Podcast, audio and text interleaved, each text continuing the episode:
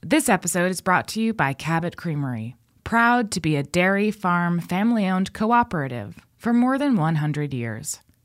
Learn more at cabotcheese.coop. That's cabotcheese.coop.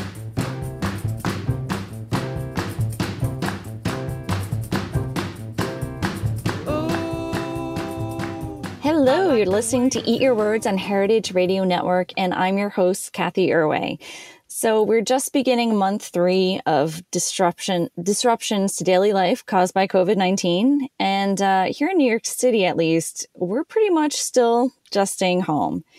So how long that lasts is anyone's question. Um, I'm still in the closet here at my home in Brooklyn, um, and you know, restaurants around the country are grappling with how and if they will reopen to diners. So in the meantime, a lot of us are still just cooking a lot. And it's a little strange because on this show, we often talk about home cooking, and I've written a lot about home cooking as this like intentional choice that's, you know, going against the grain of all the convenience of takeout or, you know, trying to match up to all the splendors of dining out, um, at least for the fast paced urban lifestyle that's surrounded by just buzzy restaurants, each one more tempting than the last new one. So, my guest today was evidently very well aware of that when she was writing her cookbook, her latest one, that is, because she begins her introduction to her cookbook, Kitchen Remix, by writing, Many of the most adventurous eaters and food loving citizens I know are intimidated by cooking.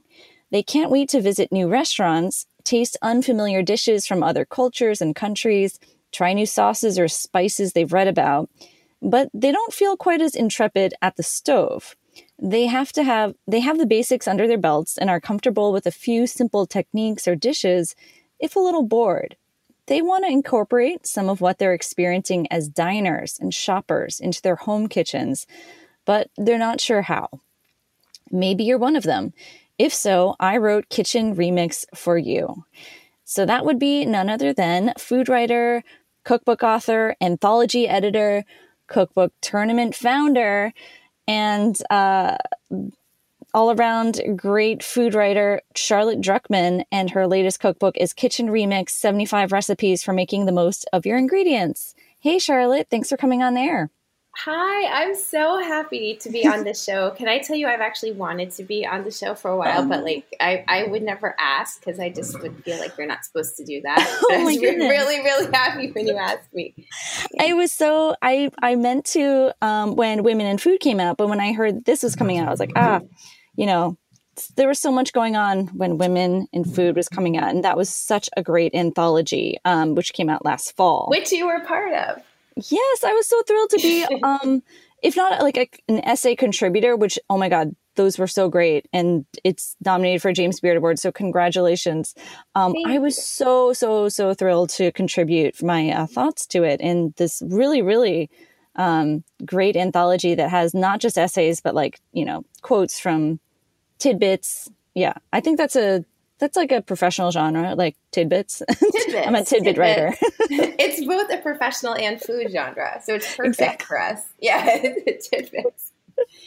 Yeah, so I'm so glad that we could finally have you on the show. It's like it's been overdue, apparently.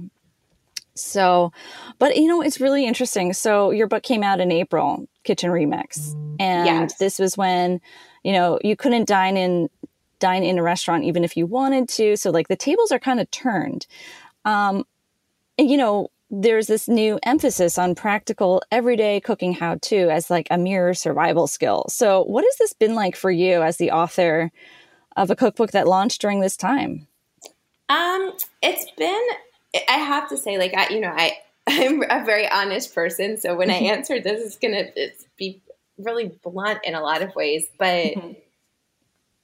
Women on Food came out in October, right? I think it's at, at the end of October, which means that there was there was less than six months between these two books. Mm-hmm. Um, and in addition to that, I actually wrote Kitchen Remix first, so I developed the recipes for it in 2016, believe it or mm. not. And wow. I wrote most of it that year too. And then otherwise, I think you know edits, edits and stuff are were like 2017 and then it got pushed back. And then i pushed it back because of the anthology. So right. it was trippy in a lot of ways. Trippy because i felt removed from it to some extent because it had happened so long ago in my mind but also removed from it because i had just gone through putting a book out into the world that I cared deeply about. So it was mm like, which is exhausting. And it was a good kind of exhausting because I loved that book and I loved that I got to spend so much time with so many women who I loved. So I'm not going to complain about it, but it's just, it's, you get tired after that. And so the thought that, like, oh God, you have to rev up now because you have another book coming out was like, I kept kind of being like, I just don't have it in me. I'm just, I'm just not going to do it. And oh. I didn't know the irony of that because obviously, once the pandemic hit and we all started quarantining, it became very clear that this is a very bad time to launch cookbooks or uh-huh. books of any kind, really. So, um, bad? funnily enough, yeah. just as I'm sort of realizing that my poor book, which I referred to as my latchkey cookbook, um, my poor book was going to come out during a time where it might not get the same kind of attention, or people might not even have the same access to it as they would have under normal publishing circumstances. It came in the mail. The finished the finished mm. copy came in the mail, and it was so I have to say, uh, Aubrey Pick did the photography, and her work is just so. It, it's almost like a cookbook doesn't deserve to be that beautiful. Is is how I feel about it. Um, and Stephanie Huntwork did the layout, and I just when I looked at it, I was like, oh my god! I kind of fell in love with my cookbook. Um, which was the first Your wayward child, right? Yes, yeah. and then as I started to kind of like think about everything that was happening, I was like, this is so weird. This cookbook is so timely. Mm-hmm. How bizarre. Mm-hmm. And that was weird because it was sort of like, well, if it's timely and it can be of use, that makes me want to fight for it. I mean, that makes me want to promote it and makes mm-hmm. me want to make sure as many people see it as possible. But I think on the other hand, you know, you're mindful of the fact that we're living in in the middle of something that's really horrific um, mm-hmm. that's tragic and scary. And so you also have to get a certain reality check when you sit around being like, my cookbook's the most important thing right now because obviously it's not. um, but yeah, I did realize, wow, this book could be really useful. And mm-hmm. on a mm-hmm. selfish level, to have something like that to focus on in the middle of a situation that is full of so many things that you can't control. Right. And where there's so many unknowns, it's actually there's something comforting in being able to to have a cookbook even to complain about. So I'm very thankful for that. And I also really do think that if there's any way I can use the book to help people cook better right now, mm-hmm. um, I would be very, very, very excited to do that. So yeah. Mm-hmm. Yeah, I think that's a great attitude. You know, it's like we'll take the good where we can find it and exactly hope for the best. Um, yeah, I, I love that you dedicated this book to your brother, who you say didn't know how to boil water, and called you one he day. Did not. he he now is denying this, and I'm just like, you can deny it all you want, but food writers don't make that up. It's traumatic for us. It's traumatic for me to have him ask me how to boil water. I'm not going to forget it anytime soon. Okay, so, so now like he's downplaying it. right, right. So it sounds like your brother is like a total like worldly foodie. I don't know if that's the right term to use, but whatever. He's has a gusto for trying all kinds of food. Um, yeah. He's a taco expert and so forth, but he doesn't know how to cook any of it. He just no. consumes it and he grew up in a household where there where in addition to being really lucky that we were taken to restaurants all the time my mom also cooked all the time so mm-hmm. it's not like he grew up in a cave of like Kraft macaroni and cheese dinners mm-hmm. or something where no one was actually cooking hmm. um so yeah i find that fascinating there was no osmosis there whatsoever but I love what you did with this cookbook. So I think it's really genius because I've seen, you know, you've written that, you know, you've seen a lot of cookbooks and I, I can see that you're like doing something really really different and it's very intentional where like instead of like maybe organizing it by i don't know vegetables and then poultry or something well you sort of have that structure but you know instead of maybe by seasons you have this like really unique structure which is you take a section and they're divided by like three ingredients. So you have for instance broccoli leek chicken stock and then you have three recipes that work around that. Um, or you know the, these are ingredients that you think have a connection to each other. Like you write um, for the first one potato mushroom and taleggio aromatically these ingredients are linked to one another like a daisy chain. It's it's so original. How'd you come up with oh, that? I um well it's it's funny it was very I, in two ways, probably more than that, but in, in two kind of direct ways. The first was I was in Seattle at Lara Hamilton's uh, shop book larder for mm. my first book, Skirt Steak. I was doing an event there, and I am a cookbook junkie, and I have a real weakness for cookbooks from other countries, especially from the UK. Hmm. And after my event, when I should have been leaving and not spending money, I started buying cookbooks. And Laura was like, you know, I have this cookbook that came and it's a bit damaged. It's not like unusable or illegible. It's just I can't really like sell it at a regular price or put it out, but I think you would love it. Hmm. um, and it was this cookbook by uh, Hugh Fearnley Whittingstall called Hugh's Three Good Things, which I don't know which came first, the book or the column or the TV show, but they were all related. And it was just each recipe featured three ingredients that he thought went really well together. So I remember distinctly the one that was tomatoes, saffron, and rice. And I like I loved how this cookbook looked and I liked mm-hmm. the recipes. But honestly, my first thought when I saw it even then was this would have been so much more instructive if instead of just giving us one recipe where he didn't mm. really explain why the ingredients went together, he'd given us three recipes that use those ingredients so that he could have almost shown us without telling us, or maybe mm-hmm. done both. Right. Why it is that those ingredients go well together, or just how to put them together in different ways. And I hmm. remember mm. having that thought back then um, and just sort of sitting on it and just also thinking that that would be fun like that that was a fun idea mm. and okay. when i was thinking about how to teach my brother how to cook i was thinking about what are ingredients that he likes and that are mm-hmm. not sort of like fussy ingredients or ingredients that are are like really particular you know that like yeah. people tend to only you know small numbers of people Blood like orange, kind of, right. yeah like you like kind of universally liked mm-hmm. ingredients that he likes that aren't expensive i was just thinking about that and i think i came up with like five and i just thought well what if i just figured out how he could do a bunch of different dishes just using those same ingredients over and over and so that was when it really all clicked and when i was thinking about doing this cookbook i thought oh that would be so fun. It would be fun for me, which is kind of important when you're working on a project because you do want to be excited about it. Um, but I thought it would also be a really good way to show people how to cook and how to think about cooking. Um, mm-hmm. And I also thought it was something that if you didn't know how to cook, would sort of welcome you in. And if you already did know how to cook, would maybe just be something that made you rethink ingredients if you've gotten bored or just that you appreciated. Mm-hmm. Um, and in general, I, I'm someone who I always believe the more constraints you have, the more creative you become. So I just yeah. really liked having those sets of three. Just, yeah.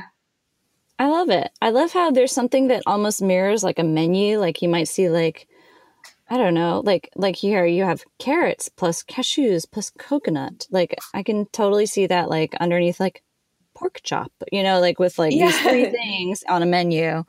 Um so that's yeah, I think it's an attractive does, does your brother like this book? That's the real test, right? I mean, he's a very I don't know. It's hard. You probably can't tell this from from what I've told you. He's like a very taciturn person, so okay. he's not effusive, and I, know he really. I, it was it, when when I got my copies of the book. I think I asked if I think I had got. I think they sent me two, and I asked if I could have a third, so I could give one to my parents, and then I could give one to him. And I left one for him, and I just I didn't.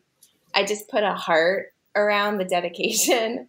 I just like wrote his name next to it and like that was it. We didn't have a big conversation about it. and I I do think he likes it. It's just the irony of the fact that he was the inspiration for it and like he's never going to use it. Truly, I don't think he's boiled water since we had our cooking lesson.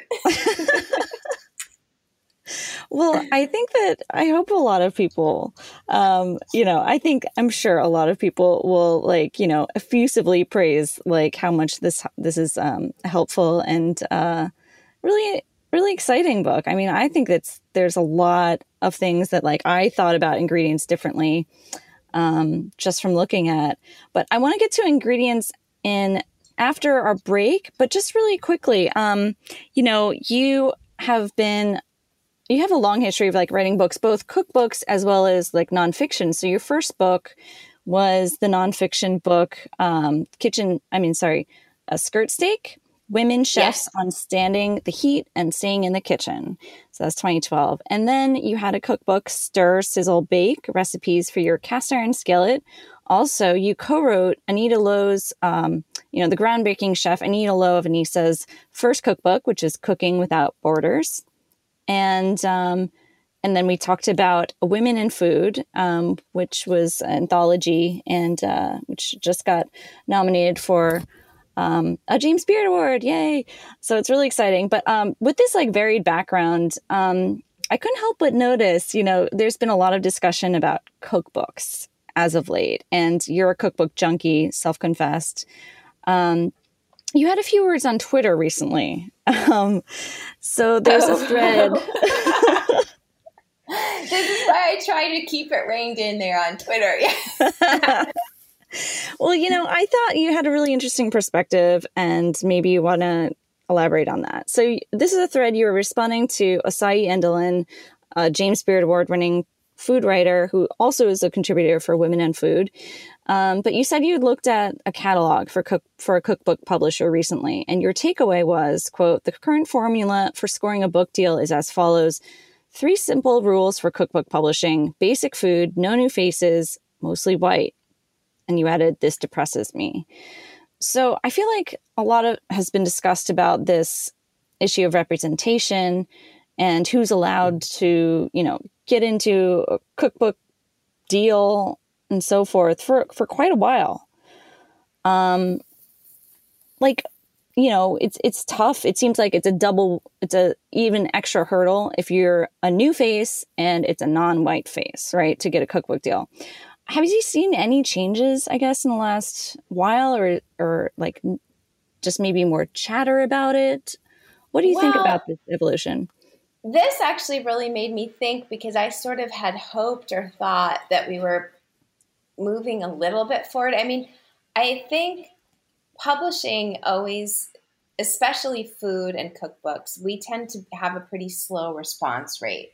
So hmm. when things hit the zeitgeist, we tend to be kind of on the later end of reflecting that in what we put out into the world in terms of like content and product. Hmm. Um, and cookbooks are slower because they take longer to produce.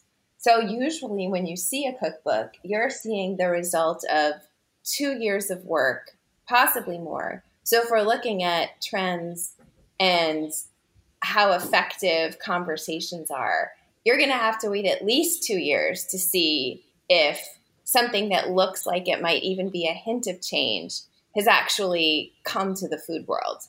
Um, I am pretty cynical, hmm. and I I wish that someone could calculate. I wish we had actually like someone could do some kind of equation or algorithm for this. What the time frame looks like between the period where people start talking about things and then the period where we see actual change happen. Mm-hmm. Um, I think we're in the phase now where we're talking about things, and that's great, but where I'm not seeing necessarily any real systemic change when it comes to the major institutions that control food media and publishing. Um, mm-hmm. What was interesting to me about the catalog that I saw was it struck me for the first time that where we do tend to see maybe some more diversity are in the chef cookbooks because we have been embracing as restaurant goers um, and i think as even just as food media reporters storytellers right. i think that we started with chefs and i don't know then when you will start to see a shift in terms of home cooking personalities. Mm-hmm. um, and then those cookbooks. That's where i'm really seeing that lack of diversity. Um, mm-hmm. um, and i have to say though osayi endolyn and stephen satterfield had a conversation um, with is it, it black folks food? That mm-hmm. the instagram account? It's fantastic. Um, but they did a conversation that i just i think everyone should listen to because what they broke down was the fact that one of the reasons that we're not seeing more diversity in cookbooks is that the people at the top in publishing who are making these decisions are still mostly white. Mm-hmm. Um, and that really does make a difference because even when we see a cookbook author of color putting a book out, the person who got to tell them, yes, was probably someone who did not look like them at all and and has very little connection to their culture or where they're coming from mm-hmm. um, and i do think that has so much to do with it and again to go back to that sort of comment that the institutions themselves have changed little i think unless we mm. see people in charge editors publishers agents even people who are making yeah. deals unless we see that population start to reflect who we are really collectively, I, I don't see much change happening. Or or what you want to see honestly is you want to see more people like Stephen Satterfield going out there and building their own media right, companies right and Whetstone. doing things differently. Yeah. Mm-hmm. My my whole take on this and and it's something I realized while I was doing the anthology is that if we can have lots of different models that are all viable Mm-hmm. That would really, first of all, it would be amazing, but it would also dilute whatever the standard with a capital S is, which is the thing that we've all kind of been bowing and, yeah. you know, honing to yeah. for all of these years. And that ends up shaping what what I see when I look at that catalog. Right.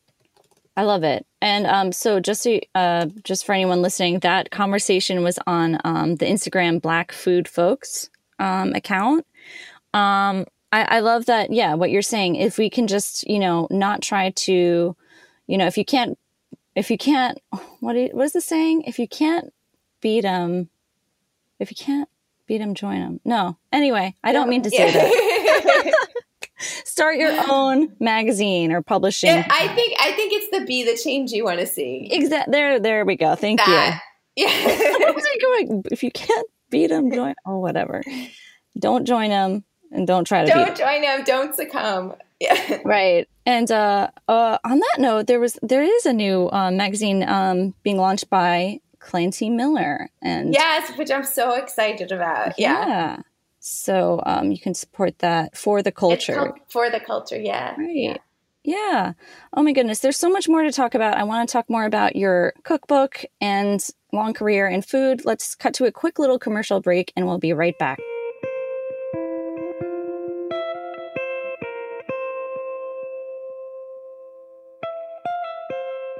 Cabot Creamery has been making the world's finest dairy products for over 100 years. Cabot's award winning cheddars and other dairy products stand apart because of their farmers' tireless dedication to quality and freshness, caring for their animals, and to healthy land and a sustainable future. More than a century after they started this journey, Cabot's farmer owners still know what matters most family and community, the simple truth that we're stronger together than we are apart. That delicious products are the reward of a job well done that when you love what you do this much, that the best is always still to come. Okay, we're back chatting more with Charlotte Druckman, whose latest cookbook is Kitchen Remix. But I had no idea. Oh my goodness, you had written it in 2016. Yeah, so these are crazy. These are all like that's interesting. I don't know why that's that's so interesting to know, but um, it definitely. I mean, it seems when you were just saying that you know cookbook publishing is a little like slow to the zeitgeist. It seems very relevant. It seems very current. It seems like but it also seems like very evergreen too. Is that what you were going with? Like nothing like yeah. too trendy? I really wanted it to be evergreen. And then when it got pushed back because my publisher was like, but we have to do all these Instant Pot and Spiralizer cookbooks. I was totally chill about it because I thought, well, it'll keep. You know, mm-hmm. it, it, wasn't yeah. a book that needed to come out. Whereas Women on Food, I felt like was so uh, of a moment in a way. Right. Um, that I really fought to be able to get that done in time and have it come out first. But yeah, the cookbook, I, I don't like trendy cookbooks. I'm not a trendy cookbook person. I, I like cookbooks that last because I keep my cookbooks for a really long time. Hmm. What is a trendy cookbook? I mean, you know what's sad? I was just thinking about this. I think there are a lot of cookbooks that come become retroactively trendy now yeah. because of recipes going viral. Mm. And if you just looked at those recipes on their own, there's not nothing about them that's necessarily trendy or timely. Like if you made those dishes two years from now, they'd still be delicious. Mm-hmm. But because of how we sell and promote cookbooks now and how important that sort of virality becomes, you get this effect where it's like everyone sort of gets the memo or sees mm-hmm. the Instagram that we're all supposed to be making the recipe for these this one batch of blondies, right? Like these are the blondies, they're the best blondies. Everyone needs to be making them. And so everyone makes the blondies so that they can show you that they too have done the thing. Yeah. Um and I just imagine, and it's and it's sort of like you can see that if it's not even blondies, even with someone like showing a picture of a cookbook or sharing that they got this new cookbook and they're so excited. But what happens is it ends up having this really short lifespan where it's like, okay, so for the next three weeks, everyone's going to make the blondies, but then it's going to be like, oh God, you were late to the game. How embarrassing! You can't, you know, oh, couldn't yeah. possibly be making the blondies now. You know, so it becomes almost like passe mm-hmm. really fast and not yeah. because it wasn't a good recipe. And this goes to I had a conversation with Paula Forbes, who does the wonderful newsletter, The Stained Page, and she was saying, yeah, because the way people are writing cookbooks now is that in, they're it's more like a collection of recipes than it is a book mm. as sort of an organic, holistic thing, which I thought okay. was really interesting. So that I think, weird. yeah, and I think that's definitely one way that we get this sort of trendy cookbook effect without people having had the intention to even write a trendy cookbook. I think it's just about how things get sold and marketed. Mm-hmm. Um, but then you will see things like like Instant Pot or Spiralizer or you know paleo or air fryer, like things where keto, like it just, these things come out and they are actually very on trend. Mm-hmm. Um, I'm seeing a lot now of a kind of cooking that's like, I, I don't know what to call it. It's like a sanitized modern global mm. where you see these ingredients that are non Western incorporated into dishes that are kind of bland and kind of Western, but they seem modern for the fact that they incorporated the tahini. You right. know what I mean? Right. And and I'm not. I like to put tahini in all kinds of things. Um, so I'm not saying I'm not even part of this, but but the worst example is when you see these recipes that are really anodyne and where those inspirations or ingredients have not been included in the story of the recipe. So it's right. like really decontextualized. And there's a certain sameness to the food, you mm. know. So I, I, joked for a while. It was like, and and I have I have a roasted carrots recipe in my cookbook, but like there's just this phase where the number of roasted spiced carrot recipes. Yeah. And I feel like they always had yogurt and maybe avocado. Mm-hmm. And it was like a roasted, and I traced it back. I actually think I traced it back to either an April Bloomfield dish or a dish at ABC Market in New York City. That was mm. like a carrot salad with cumin and avocado. But like, just you will just see like dishes like that and everyone doing some version of it or everyone doing a version of like a banana bread or of a tahini blondie or you know what I mean? It's mm-hmm. like there are these dishes that keep coming up that are that are safe in a sense, but that have some in quotes twists where the twist is an ingredient that has now become accepted into the Western pantry.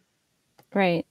Are we are we talking a little bit about like for example um, the recipe, some of the recipes at least that go viral from a certain cookbook author whose initials are yeah, AR. I, I, don't I don't want to blame it on her because I actually think her stuff is indicative of of a bigger trend. Yeah, like I don't yeah, think she's the I only agree. person doing it and I don't think she's responsible. And I will say as much as I don't like that decontextualization that mm-hmm. happens at all, and I do think that any cookbook author or any recipe writer that's going to be doing that needs to be talking about where those ingredients and ideas come from. Mm-hmm. She's a mm-hmm. very good recipe developer. There are a lot of people out there who write recipes that don't work and and who, you know, so yes, I know I know what you're saying and yes, her recipes yeah. are completely the epitome of right. what I'm talking about. But, but, it's not the only her. Yeah. It's not, not just her. No, she's part of a cultural phenomenon. Um, yeah and a phenomenon that a lot of mainstream food publications are profiting from, mm-hmm. which I like to point out. And I mean, I think that it's interesting because how you described it, the sanitized international, I, I toss and turn over whether that's super intentional or not. And it does seem like, for better or for worse, um, doing it without being specific about a certain international cuisine, a certain um, country, you know, of origin or a little bit more deeper context, maybe voices from that who who are close to that cuisine. Uh, is that is that like I don't know if that's like the secret to the secret ingredient to like no I how viral how it went so viral or not. Um, it worries I, me. Well, I have a few thoughts about that. One, I do think it's it's very interesting. It's like when the American process of that combination of like assimilation and innovation. Mm-hmm. When it when it's right, you actually get some really amazing things happening in food. You know, like yes. We see things that have come out of someone coming to this country from another place and not having what they needed and then getting creative. And then we get these amazing things. And that I've always thought was great. And I think that there's probably a way to do that, even if you're just a white American person mm-hmm. who's excited by lots of different ingredients. I do think that there are ways to put things together where you can make them original and you're not going to eat a thing and be like, wait, but this is a curry. You know what I mean? Yeah. Like, I do think that that's possible. And I actually think that that happens. And I think I it's do. wonderful yeah. when it happens. Um, so I think that yeah, I think there's a way we could look at this where we where we almost said, but this is such an American phenomenon. This sort mm. of like taking things and putting yeah. them together and making something new. The problem is when you make something that's derivative and it's derivative of a culture that's not your own, and then you don't credit it. Right. Absolutely. I think that was so well said. And I, I, think there's something also to be said for looking at the multitudes in, in ingredients. Like when you said tahini, it's like, it's also, it's a roasted sesame. There's also roasted sesame paste, right? And, and then yeah. you can make these connections and you geek out about how cool it is that like different cultures have this love of this ingredient. And, uh, you know, it's it's just so fascinating, and it seems like a lost opportunity to talk about and to you know gush yeah, about these and, things. And I actually think not to like promote my cookbook, but I think when you yeah, do start please. thinking about it from from the point of view of ingredients, like I remember there's um a website I love for Japanese ingredients, mm-hmm. and it's got a I think it's called like Japanese pantry. Like it's it's such a generic name, but they have they source just the most beautiful ingredients. And I get my sesame seeds from from there, mm-hmm. and cool. they had um, a black sesame paste. Mm-hmm. And I got really excited because I was like, I wonder, I do this a lot. I was like, but I wonder what would happen if I took a recipe that called for tahini and I mm-hmm. used the black sesame paste just to see the difference because the flavor tends to be like a little bit smokier, like, you know what I mean? Yep. And just doing stuff like that, by the way, it changes the flavor in subtle ways, but it also, again, starts taking you out of maybe a specific right country's food like if you're like well i'm going to try and make a hummus but i'm going to start using japanese ingredients in it instead you're going to start getting something really interesting happening that isn't necessarily even a hummus anymore, but you also wouldn't call it Japanese. And I think that for me, I mean, again, this is like we all have our ways of cooking and we geek out over things. I mm-hmm. also go through phases with spices. Yeah. where I'll just decide, like, I just couldn't, I just felt like Americans were really lazy about cinnamon.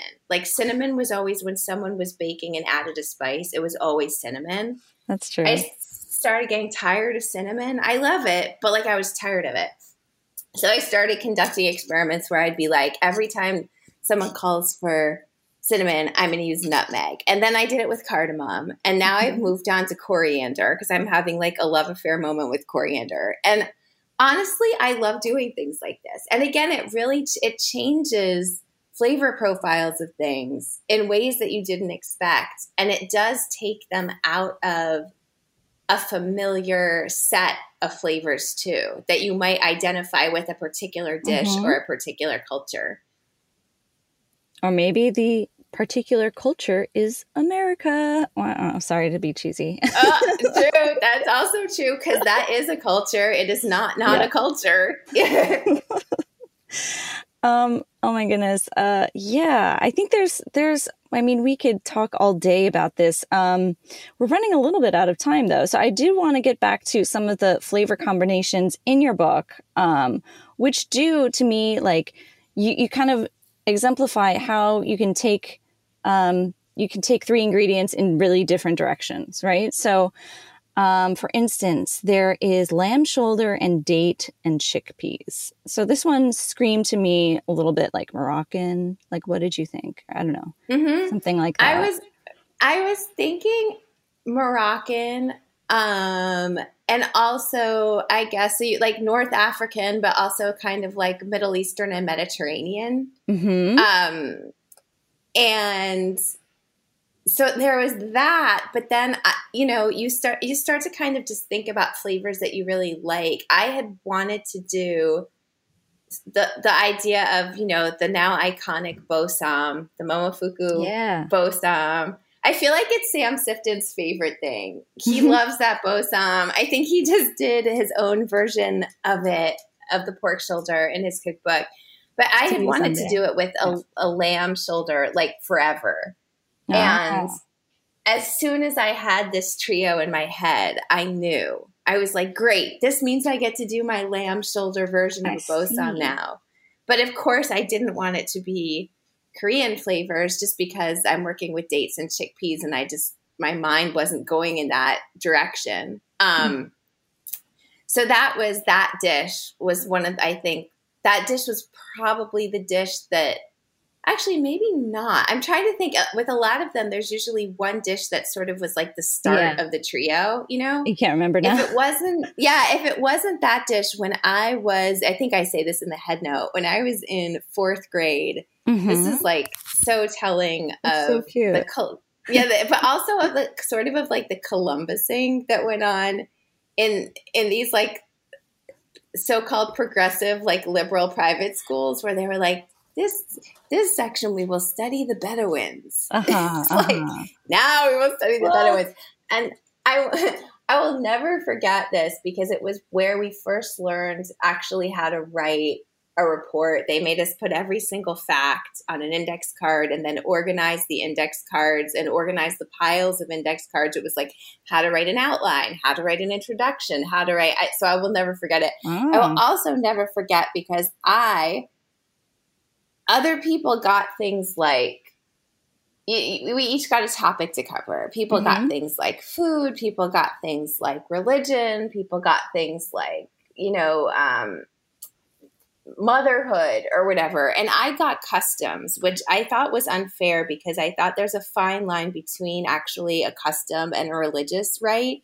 Uh-huh. I had a really hard time with this even as a nine year old. And I remember having not an incident with my teacher, but where we kept having this thing between what is the difference between a custom and a habit.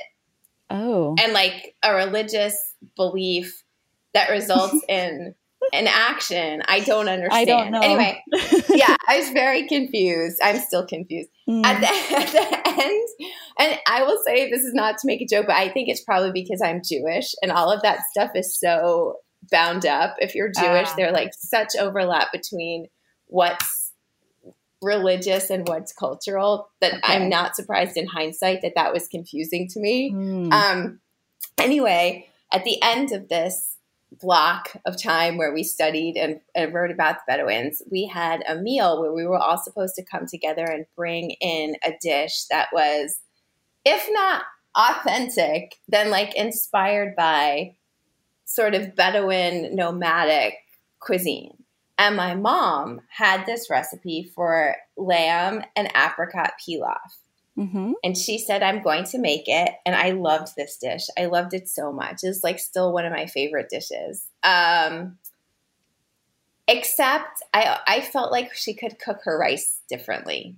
Mm. Slash better. Sorry. Mom. Okay. Anyway, so I know that the, if it wasn't the bo ssam, then I actually wanted to do that dish, but I wanted to do it with dates and with chickpeas instead of having it be lamb and apricot.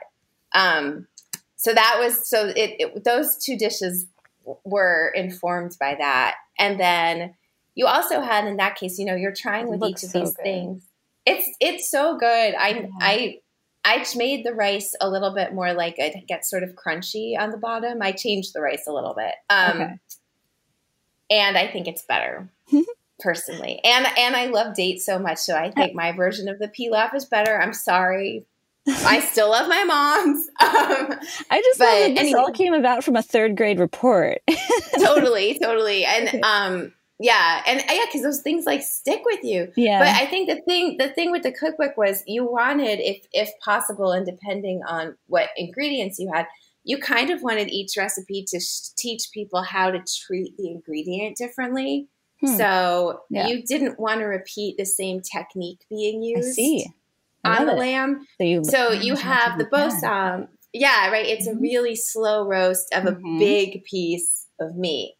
And then when you do a, a, a pilaf idea, you know, you're sort of doing it like a stew, but then you're also cooking it together at the end with the rice. Mm-hmm. Um, and so for the next dish, I wanted to do something that was more like a straight up stew. And then I wanted to do sort of flavors inspired by southern India just because I love personally I love lamb and coconut together so much mm-hmm. and I was mm-hmm. thinking about the use of coconut and spice in southern India and that was kind of where that stew came from which I which I explain in the head note right. that there's an Ishtu stew that's actually vegetarian.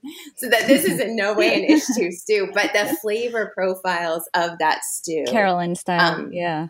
Yeah, I really wanted to have in that lamb dish. But yeah, so you in each of those you're learning a different technique and and the same thing happens with the chickpeas um, and mm-hmm. even to some extent with the dates, although dates don't really require that much. dates aren't really a, a technique driven ingredient. Right. Mm. Except they're a pain to chop. Did you really a pain to chop? I love how specific each each I think that you just like kind of really really illustrated your book as a whole. Like they're all very very specific and very colorful um different takes on on you know, three ingredients. And um, I love geeking out. I love learning more that, you know, about each one. You know, it's an, it seems like an invitation to kind of find out, oh, here's, let me check out the real, like, you know, the traditional Kerala style Ishtu or something. Um, so thanks for, thanks for those tidbits.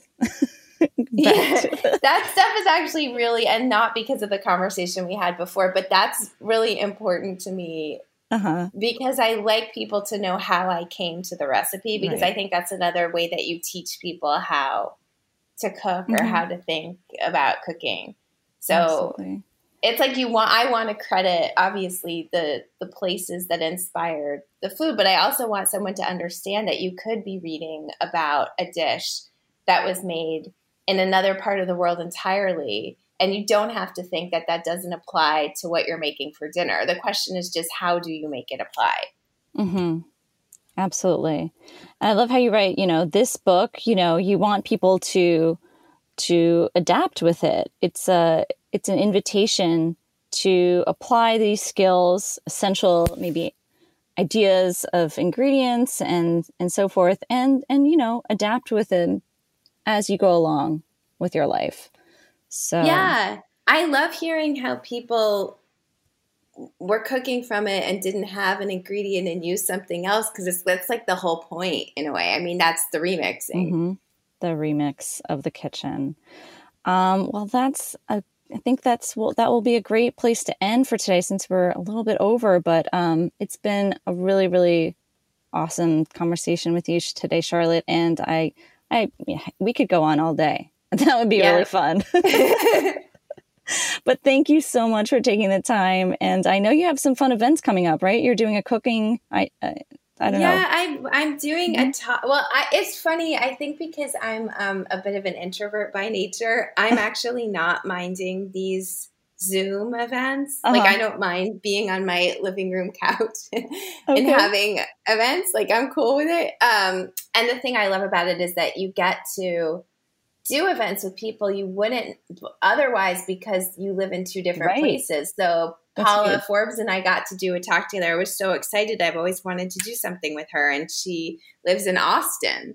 Um, so yeah, Joe Perfect. Yonan and I are doing a Smithsonian talk about pantry cooking and our cookbooks because he has cool beans, right? Uh, that came out, and so yeah, I'm really looking forward to. I love all of these talks. I'm appreciating them so much more now because of quarantine, but also because yeah, it is a hard time to launch a cookbook. So thank you for yeah. having me on the show and asking me to talk about it.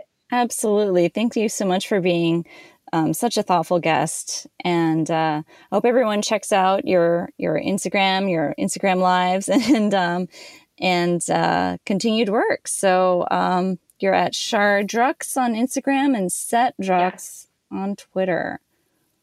So yeah. thank you, thank you so much thank again, Charlotte. I hope everyone gets their hands on Kitchen Remix and more. So thank you to Jeet, our engineer today, and everyone at Heritage Radio Network. We'll see you next week.